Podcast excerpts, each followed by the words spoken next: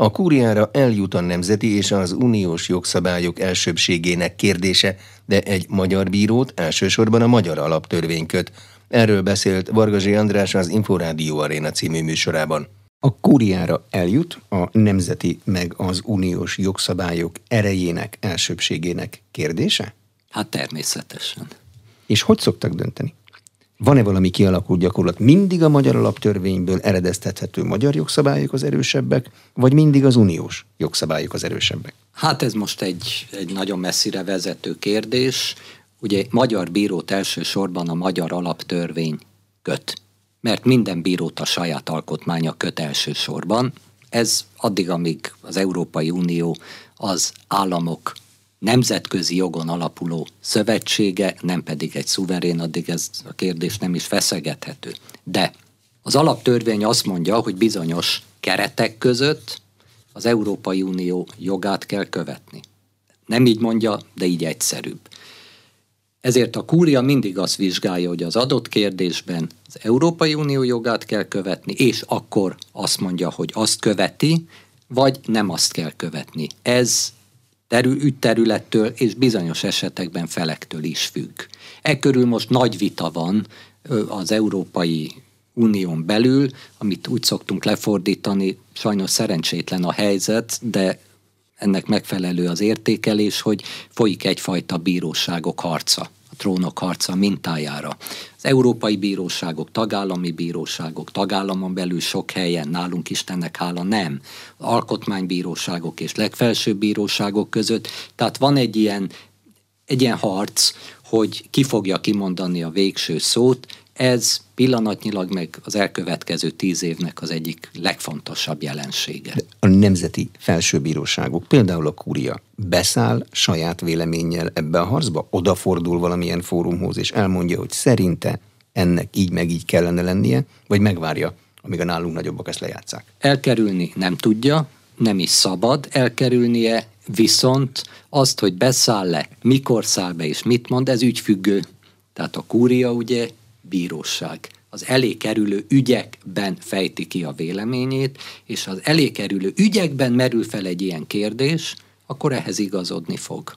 Ezen kívül más nem tehetsz, tehát amikor ugye a műsor elején mondtam, hogy a bíróság nem politizál, ez ezt is jelenti, hogy nem fejtheti ki a kúria a véleményét in abstracto az európai jog tagállami jog kérdésében. Bargazsé Andrást a kúria elnökét hallották. Paragrafus. Minden, ami jog. A Magyar Jogi Könyvszalon célja a jogásztársadalom közösségé formálása, mondta Trócsányi László, a Magyar Jogász Egylet elnöke, a Fidesz Európai Parlamenti képviselője.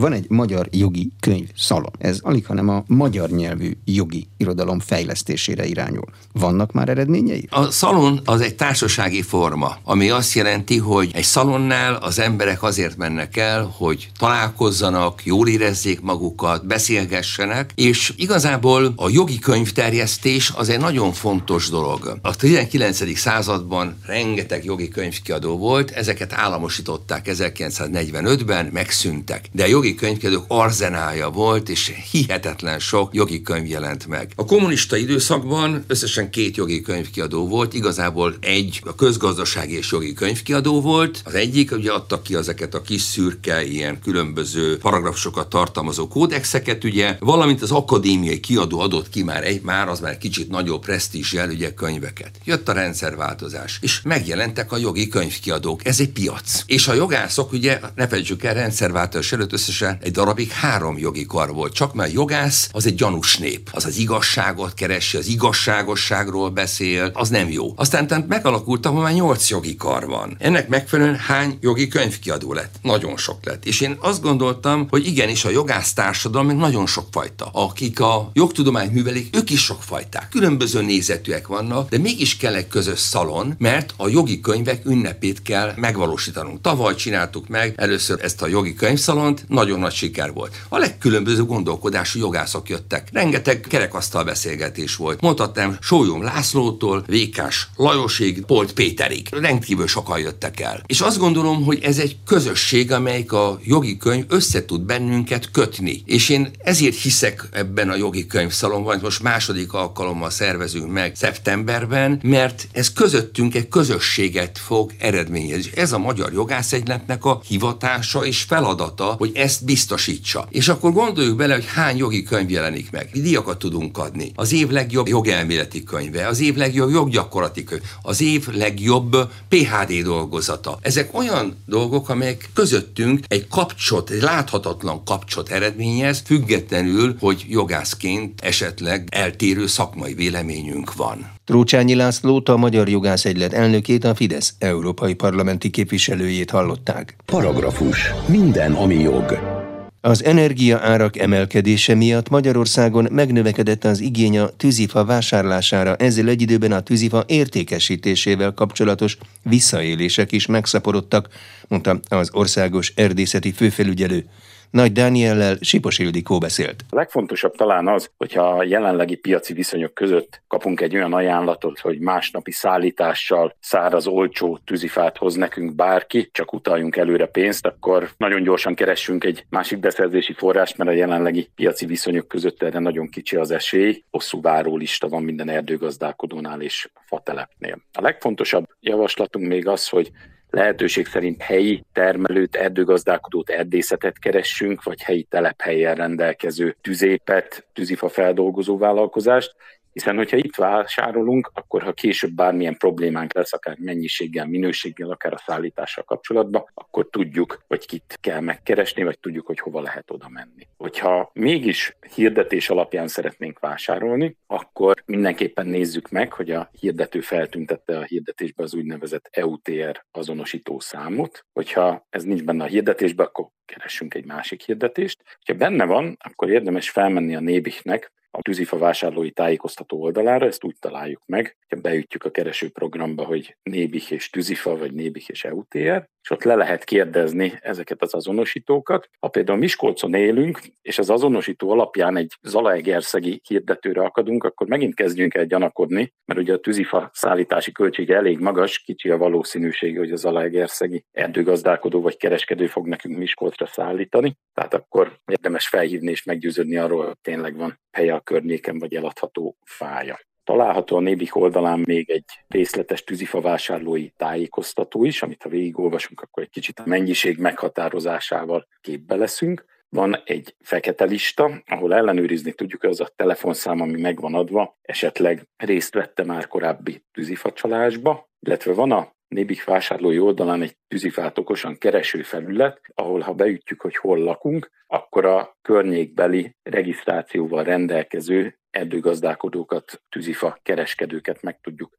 találni. Ezen a felületen csak olyan vállalkozások tudnak hirdetni, akik benne vannak a hatósági nyilvántartásban. Említette azt, hogy meglehetősen nagy a várólista a fatelepeken. Mekkora most, tehát mennyi időt kell várakozni? Több olyan hely is van, ahol az őszi termelésből fogják csak kiszolgálni a vevőket, de ebben az esetben is azt ajánljuk mindenkinek, hogy jobb megvárni egy működő helyi erdőgazdálkodónál azt, hogy az őszi termelésből kapjunk fát, mint ismeretlen névre elutalni nagyobb összeget, hiszen ahol az erdőgazdálkodóknál nincs fa vagy elfogyott a fa, ott ugye más vállalkozónál is kisebb esély van arra, hogy még rendelkezik eladható tűzifa készlettel.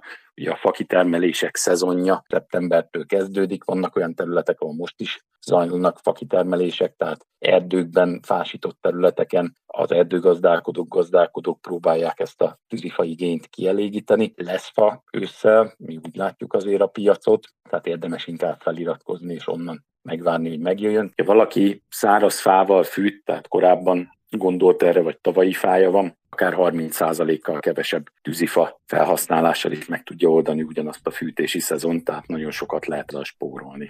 Nagy Dániel országos erdészeti főfelügyelőt hallották. Paragrafus. Minden, ami jog.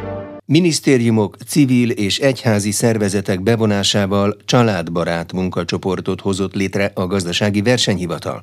A testület az igazságügyi minisztérium szervezésében néhány hete alakult fogyasztóvédelmi kerekasztal égisze alatt működik, és olyan jogszabályok, törvénymódosítások társadalmi előkészítésében kíván részt venni, amelyek fogyasztóvédelmi szempontból fokozottan védik a családokat.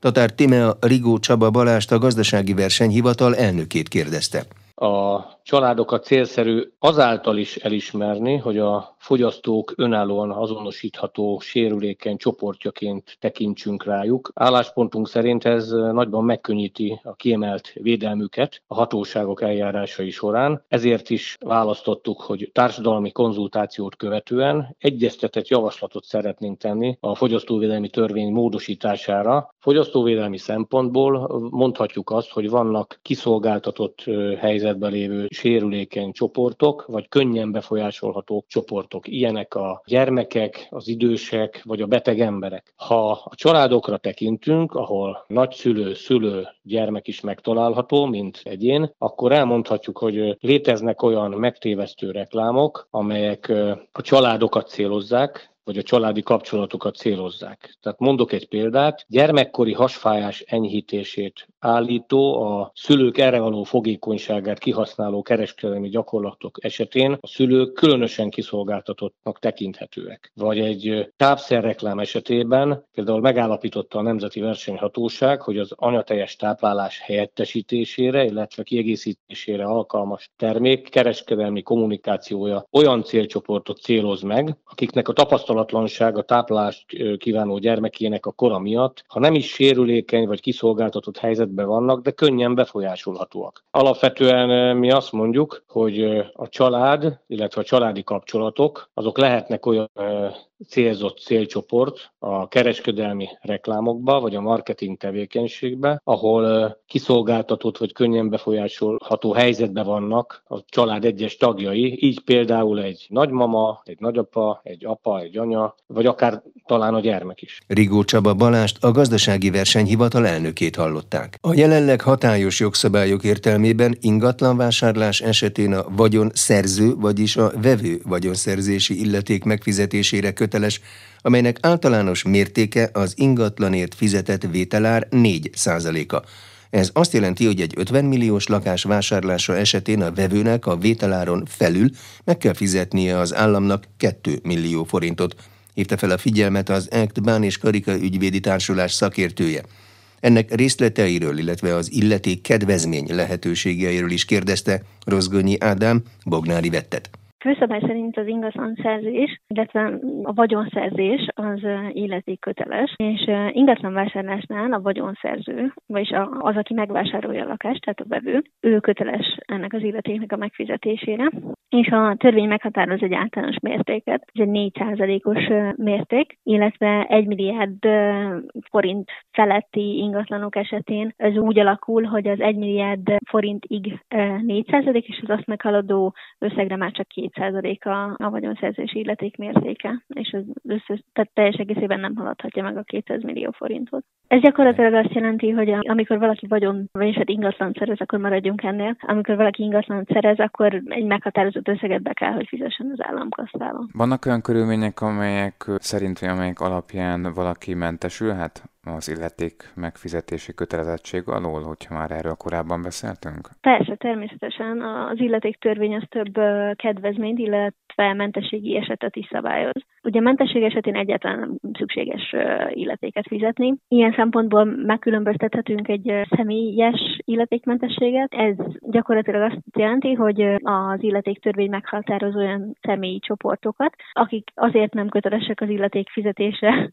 Gondolok itt például a Magyar Állam tulajdonszerzésére, önkormányzatokra, egyházakra, alapítványokra, tehát ők, ők azért nem kötelesek illetéket fizetni, mert ebbe a, ebbe a speciális személyi körbe tartoznak, és akkor ezen kívül meghatározza a, a, a jogszabály olyan illetékmentességi eseteket is, amik azért a gyakorlatban a mindennapi életben gyakrabban fordulnak elő. Tehát ilyen például az egyenesági rokonok közötti tulajdonátruházás, tehát a, mondjuk a szülőgyermek, nagyszülő, unoka viszonylatban nem szükséges illetéket fizetni, vagy például a házastársak között, tehát hogy ez, ez tipikusan egy ilyen mentességi eset. Illetve természetesen vannak kedvezmények is, ilyenkor egy mérsékelt összeget szükséges befizetni. Ennek talán a, a legismertebb példája, vagy leggyakrabban előforduló eset ez a cserétpótlóvétel, amiről a cikk is szól.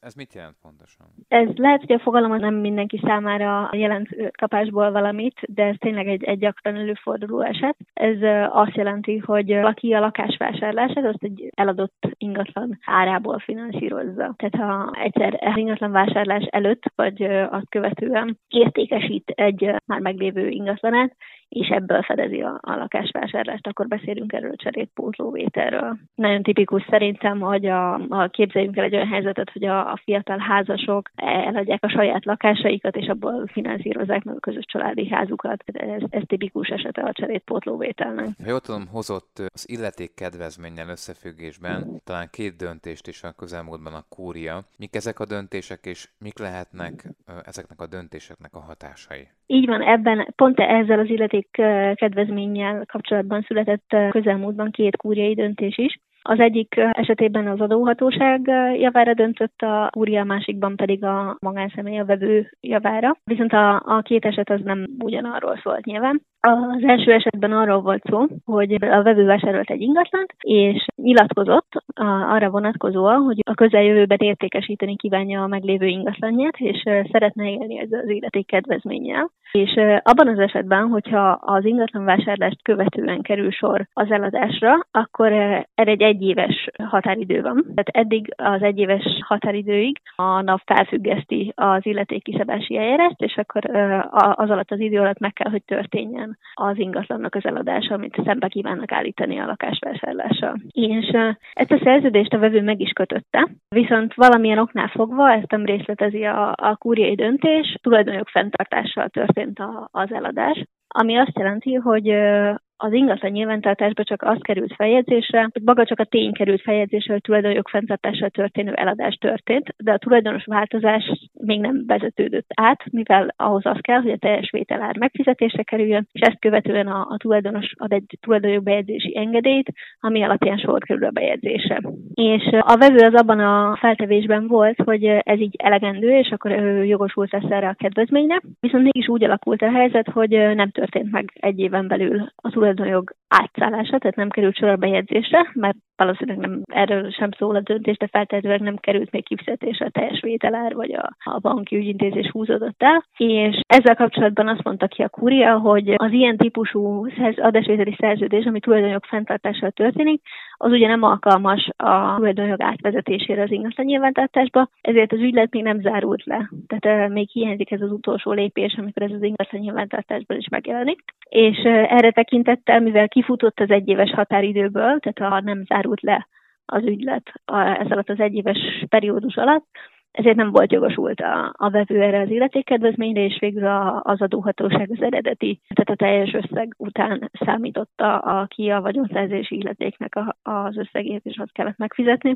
és hát még ilyenkor pótilletéket is meg kell fizetni az adóhatóság részére, hogyha ezzel alatt az egyéves időtartam alatt nem történik meg az ingatlan eladás. A, a másik ügy az annyiban volt más, illetve az arról szólt, hogy ott is szintén a vevő érvényesíteni kívánt ezt a, ezt a kedvezményt, de volt két ingatlana, egy nagyobb értékű ingatlana, amelyet a, a lakásvásárlása előtt eladott, és volt egy kisebb értékű ingatlana, amit viszont a, a lakásvásárlást követő egy éven belül adott el. És ő nyilván ezt a nagyobb értékű ingatlan eladást kívánta szembeállítani a lakásvásárlással, hogy így minél kisebb összegre csökkentse az illeték alapot. De az adóhatóság azt mondta, hogy mivel a másik, a kisebb értékű ingatlan eladáshoz közel, időben közelebb volt a lakásvásárláshoz, ezért csak azt állíthatja szembe a lakásvásárlásra, így csökkenthette ugyan az illeték alapot, de jóval kevesebb összeggel mint amennyivel szerette volna. Ezzel kapcsolatban pedig azt mondta a kúria, hogy ugyan valóban van egy ilyen sorrendiséget szabályozó rendelkezés az illeték törvényben, de ez csak arra az esetre irányadó, amikor több ingatlan értékesítés történik, de vagy mind a lakásvásárlás előtt, vagy mind a lakásvásárlás után. Tehát ez a közvetlenség, ez, ez abban az esetben irányadó, hogyha vagy csak az ingatlan vásárlás előtt, vagy csak az után kerül sor az értékesítésre. Ha az egyik az, az ingatlan vásárlás előtt, a másik pedig utána történik, akkor nincs ilyen sorrendiség, tehát akkor nem, nem köteles a, a vevő az időben közelebbit választani, hanem szabadon dönthet arról, hogy melyiket kívánja szembeállítani, és így végül is az lett a kúria döntése, hogy a nagyobb értékű ingatlan értékesítést állíthatta szembe a vevő a lakás vásárlással, és így akkor jóval kisebb összeg volt az illeték számításnak az alapja. Értem, hát ez egy kicsit talán nehezen megérthető, de a gyakorlati életben is lehet hatása akkor? Abszolút, tehát ez az időszítés, ez nagyon fontos szerepet játszhat a mindennapi életben, és ez éppen ezért fontos konzultálni erről egy, egy szakértővel. Pont azért, mert ilyenekre nem feltétlenül gondolnak ingatlanvásárlás, illetve eladás esetén, vagy nem gondolkodnak ennyire előre, hogy mi van akkor, hogyha a kisebb értékű ingatlant később adom el. Bognári Vettet az EKT Bán és Karika ügyvédi társulás szakértőjét hallották. Paragrafus. Minden, ami jog. A pénzmosás elleni küzdelmet a nemzetközi szervezetek és az állam is kiemelten fontos feladatnak tartja. Ezen tevékenység részeként a büntető törvénykönyv szigorú büntetési tételeket állapít meg a pénzmosás bűncselekményének elkövetése esetére, a közjegyzőkre pedig speciális szabályok vonatkoznak a visszaélések megelőzése érdekében. Ezekről kérdeztem Horváth Bendegúz közjegyzőjelöltet. Ugye a közjegyző a közjegyzőkről szóló törvényben, illetve az eljárását szabályozó jogszabályokban főszabály szerint meghatározott polgári nemperes eljárásokat folytat le. Ezek közül azonban vannak olyan kifejezett ügytípusok, amelyek kifejezetten a pénzmosás és a terrorizmus finanszírozása megelőzéséről és megakadályozásáról szóló törvény, ugye ez a PMT hatája alá tartozó ügyekben is eljár a közjegyző. És amikor a közjegyző ilyen úgynevezett PMT hatája alá tartozó ügyekben jár el, akkor ebben az esetben a közjegyzőt különfajta ügyfél átvilágítási és bejelentési kötelezettségek terhelik. Kérdésként merült fel az, hogy melyek azok az ügytípusok, ügykategóriák, amikor tipikusan a közjegyző a pénzmosásról szóló és terrorizmus finanszírozásáról szóló törvény mentén jár el. Hát tipikusan ilyenre kell gondolni abban az esetben, hogyha a közjegyző például gazdasági társaságban vagy egyéb gazdálkodó szervezetben lévő vagyonrész részesedésnek a tulajdon jogának átruházásával kapcsolatos ügyletet foglal közjegyző okiratba. Ugyanígy a előbb idézett jogszabály menti jár el a közjegyző abban az esetben is, hogyha például egy ingatlan tulajdonjogának átruházásával kapcsolatosan kérik fel őt közreműködésére az ügyfelek. Egyéb iránt további ilyen gyakori ügytípus szokott lenni az elmúlt időszakban a közjegyző jogületek során, az, amikor a közjegyző különböző bizalmi vagyonkezelési formulákat foglal közjegyző okiratba. Tipikusan lehet ugye itt említeni ebben az esetben a bizalmi vagyonkezelési szerződést, vagy adott esetben azt a esetőségét a bizalmi vagyonkezelési szándéknak, létesítésére irányuló szándéknak, hogyha az ügyfél kifejezetten egy egyoldalú jognyilatkozattal kívánja a bizalmi vagyonkezelést létesíteni. Tehát ezek azok a fő kategóriák, amelyek tekintetében a közjegyzőnek le kell folytatni a korábban már említett úgynevezett ügyfél átvilágítási és bejelentési kötelezettségét. A többi közjegyzői nem peres eljárás az nem tartozik a PMT-nek a hatája alá, és akkor ugye ilyenkor merülhet fel a kérdés, hogy mit is jelent tulajdonképpen ez az ügyfél átvilágítási kötelezettség, hogyan jár el a közjegyző abban az esetben, hogyha előtte az ügyfelek megjelennek, és az általam már korábban elmondott jogilletek tekintetében kérik fel őt a közreműködésre. Ugye ez az ügyfélátvilágítási kötelezettség, ez javarészt a PMT-ben, az előbb idézett jogszabályban van meghatározva, ugyanakkor ennek a részletes szabályait a törvény által megfogalmazott kamarai belső szabályzat határozza meg, amely minden közjegyző eljárására nézve kötelezően alkalmazandó, és amennyiben a közjegyző ilyen típusú, általam előbb említett típusú jogilletek kapcsán jár el, akkor a MOK az Országos Közjegyzői Kamarának a szabályzatában foglaltakat be kell tartania, és ebben a szabályzatban vannak részletesen leírva ezek az úgynevezett ügyfélátvilágítási kötelezettségek. Néhányat példaképpen említenék ezek közül. Tehát amikor a, tegyük fel azt példaként, hogy az ügyfelek a közjegyzőt arra kérik fel, hogy foglalja az ő ügyleti szándékukat közjegyző akiratba, az ügyleti szándék pedig akkor a példának mentén terjedjen ki mondjuk egy ingatlan tulajdonjogának átruházására.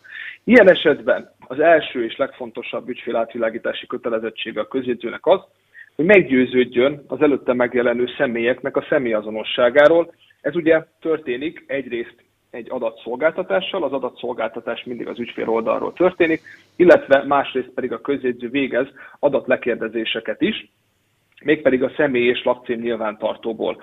Ebben az esetben közjegyző tipikusan elkéri a ügyfeleknek az okmányait, és meggyőződik azok érvényességéről, azok valódiságáról a személy és lakcím nyilvántartásban foglalt adatok alapján. Tehát ez lehet az első ilyen kiindulási pont. Ezt követően a közjegyzőnek kötelezettsége meggyőződni az ügyfél kockázati szintjéről. A kockázati szintbe történő besorolása az ügyfélnek az több ismért alapján is történhet.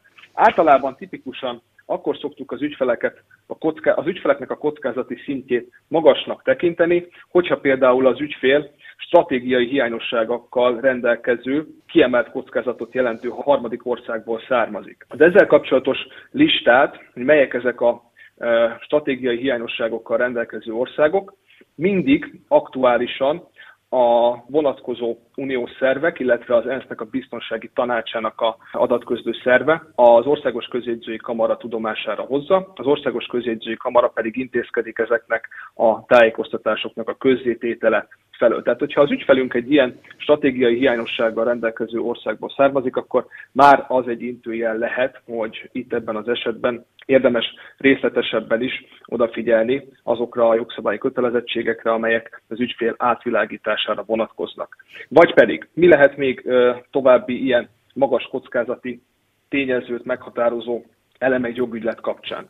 Hát például pénzmosásra utaló körülmény lehet tipikusan az, hogyha az ingatlan adásvételi példánál maradunk, hogyha valamelyik fél indokolatlanul ragaszkodik a készpénzzel való fizetéshez. Ez már ö, szintén csak egy olyan körülmény, vagy egy pénzmosásra utaló tény lehet, amelynek mentén a közjegyzőnek intézkedése van. Ugyanilyen példa lehet például, hogyha tegyük fel azt, hogy az ingatlannak a vételára jelentősen eltér a piaci áraktól. Ilyen esetekben közjegyzőnek érdemes meggyőződnie az adott ingatlan fekvése szerinti leggyakoribb piaci értékesítési árakról, és érdemes összevetni azt a vételárat azzal a piaci árral, amelyet egyébként az ügyfelek magába a közjegyző okiratba kívánnak foglalni. Tehát ez is úgymond az ügyfél átvilágítási kötelezettségeknek az egyik részébe tartozik. Mi lehet még ebben az esetben az ügyfél átvilágítási kötelezettségeknek a tárgya? Hát például abban az esetben, hogyha a közjegyző előtt egy kiemelt közszereplő jár el, a kiemelt közszereplőknek a körét egyébként maga a pénzmosásról, pénzmosás és terrorizmus finanszírozásáról szóló törvény definiálja. Ugye ez egy viszonylag jól meghatározható kör néhány elemet. Azért azt gondolom, hogy érdemes lehet ebből kiemelni, tehát ugye kiemelt közszereplőnek minősülnek jelenleg Magyarországon például a közfeladatot ellátó személyek, és a közfeladatot ellátó személyek közül is néhányat lehet ezek között említeni, tehát például egy miniszterelnök, egy államtitkár vagy egy miniszter ilyen, ilyen kiemelt közszereplőnek minősül egy közjegyzői eljárásban, és hogyha ez a kiemelt közszereplő nem tudja igazolni azt a példánknál maradva vételár forrást, amit ő egyébként vevőként átadna az eladó részére, akkor ebben az esetben is a közjegyzőnek keletkezik egy bejelentési kötelezettsége, illetőleg amennyiben az előbb általam elmondottak mentén meghiúsulna, vagy sikertelennek bizonyulna az ügyfélnek az átvilágítása valamely közjegyző terhelő kötelezettség révén, akkor a közjegyzőnek meg kell tagadni a jogszabályban foglalt okok mentén az eljárását.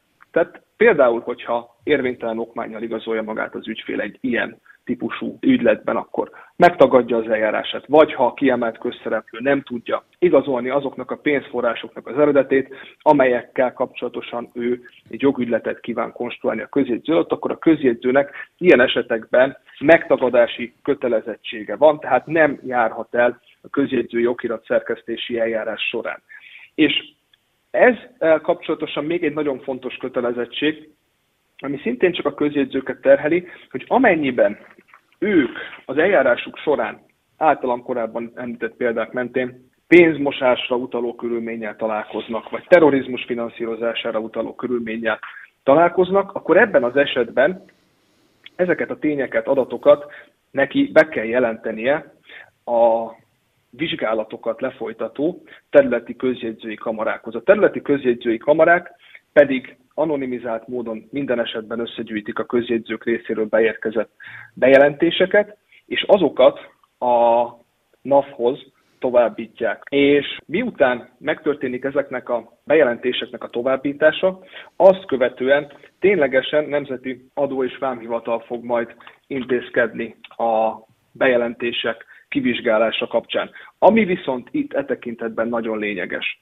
hogy ugye a közjegyzőt, a közjegyzőkről szóló törvény alapján egy minősített, rendkívül szigorú titoktartási kötelezettség terheli. Ez tehát a főszabály. Abban az esetben viszont, hogyha pénzmosásra utaló körülménnyel találkozik a közjegyző, vagy terrorizmus finanszírozására utaló körülménnyel találkozik az eljárása során, akkor ebben az esetben a közjegyzőt nem terheli ez a titoktartási kötelezettség. Tehát a titoktartási kötelezettség az önmagában nem jelent felmentést az alól, hogy a közjegyző továbbítsa a előtte pénzmosásra utaló körülményeket, adatokat, információkat a vizsgálatot lefolytató hatóságok részére. Ez egy nagyon kerek és zárt rendszernek látszik így első hallásra. Egy kérdésem maradt még. Amikor a közjegyző azt érzékeli, hogy meg kell tagadnia az eljárást, mert például az ügyletben foglalt pénz eredetét nem tudja valaki igazolni, akkor erről a megtagadásról is kell egy nyomot keletkeztetnie a közjegyzőnek? Mert ha nem, akkor mehet Termés. tovább az ügyfél. Tehát amennyiben az ügylet megtagadására vonatkozó körülmény merülne fel a közjegyző előtt, akkor ebben az esetben a közjegyző minden esetben hoz egy indoklással ellátott határozatot egyrésztről, másrésztről pedig teljesítenie kell a korábban már részletesen bemutatott bejelentési kötelezettségét. Ami e tekintetben fontos, illetve úgy általánosságban globálisan elmondható a közjegyző eljárásáról, az az, hogy azért nagyon ritka a tapasztalatok alapján, hogy az ügyfelek anonim módon járjanak el közjegyző előtt, és kifejezetten olyan jogügyletet kívánjanak konstruálni, amely pénzmosásra vagy terrorizmus finanszírozásra utalna. Horváth Bendegúz közjegyzőjelöltet hallották. Paragrafus. Minden, ami jog. Jogi magazinnal legközelebb egy hét múlva jelentkezünk. Munkatársam Rozgonyi Ádám nevében is köszönöm figyelmüket, Exterde Tibor vagyok.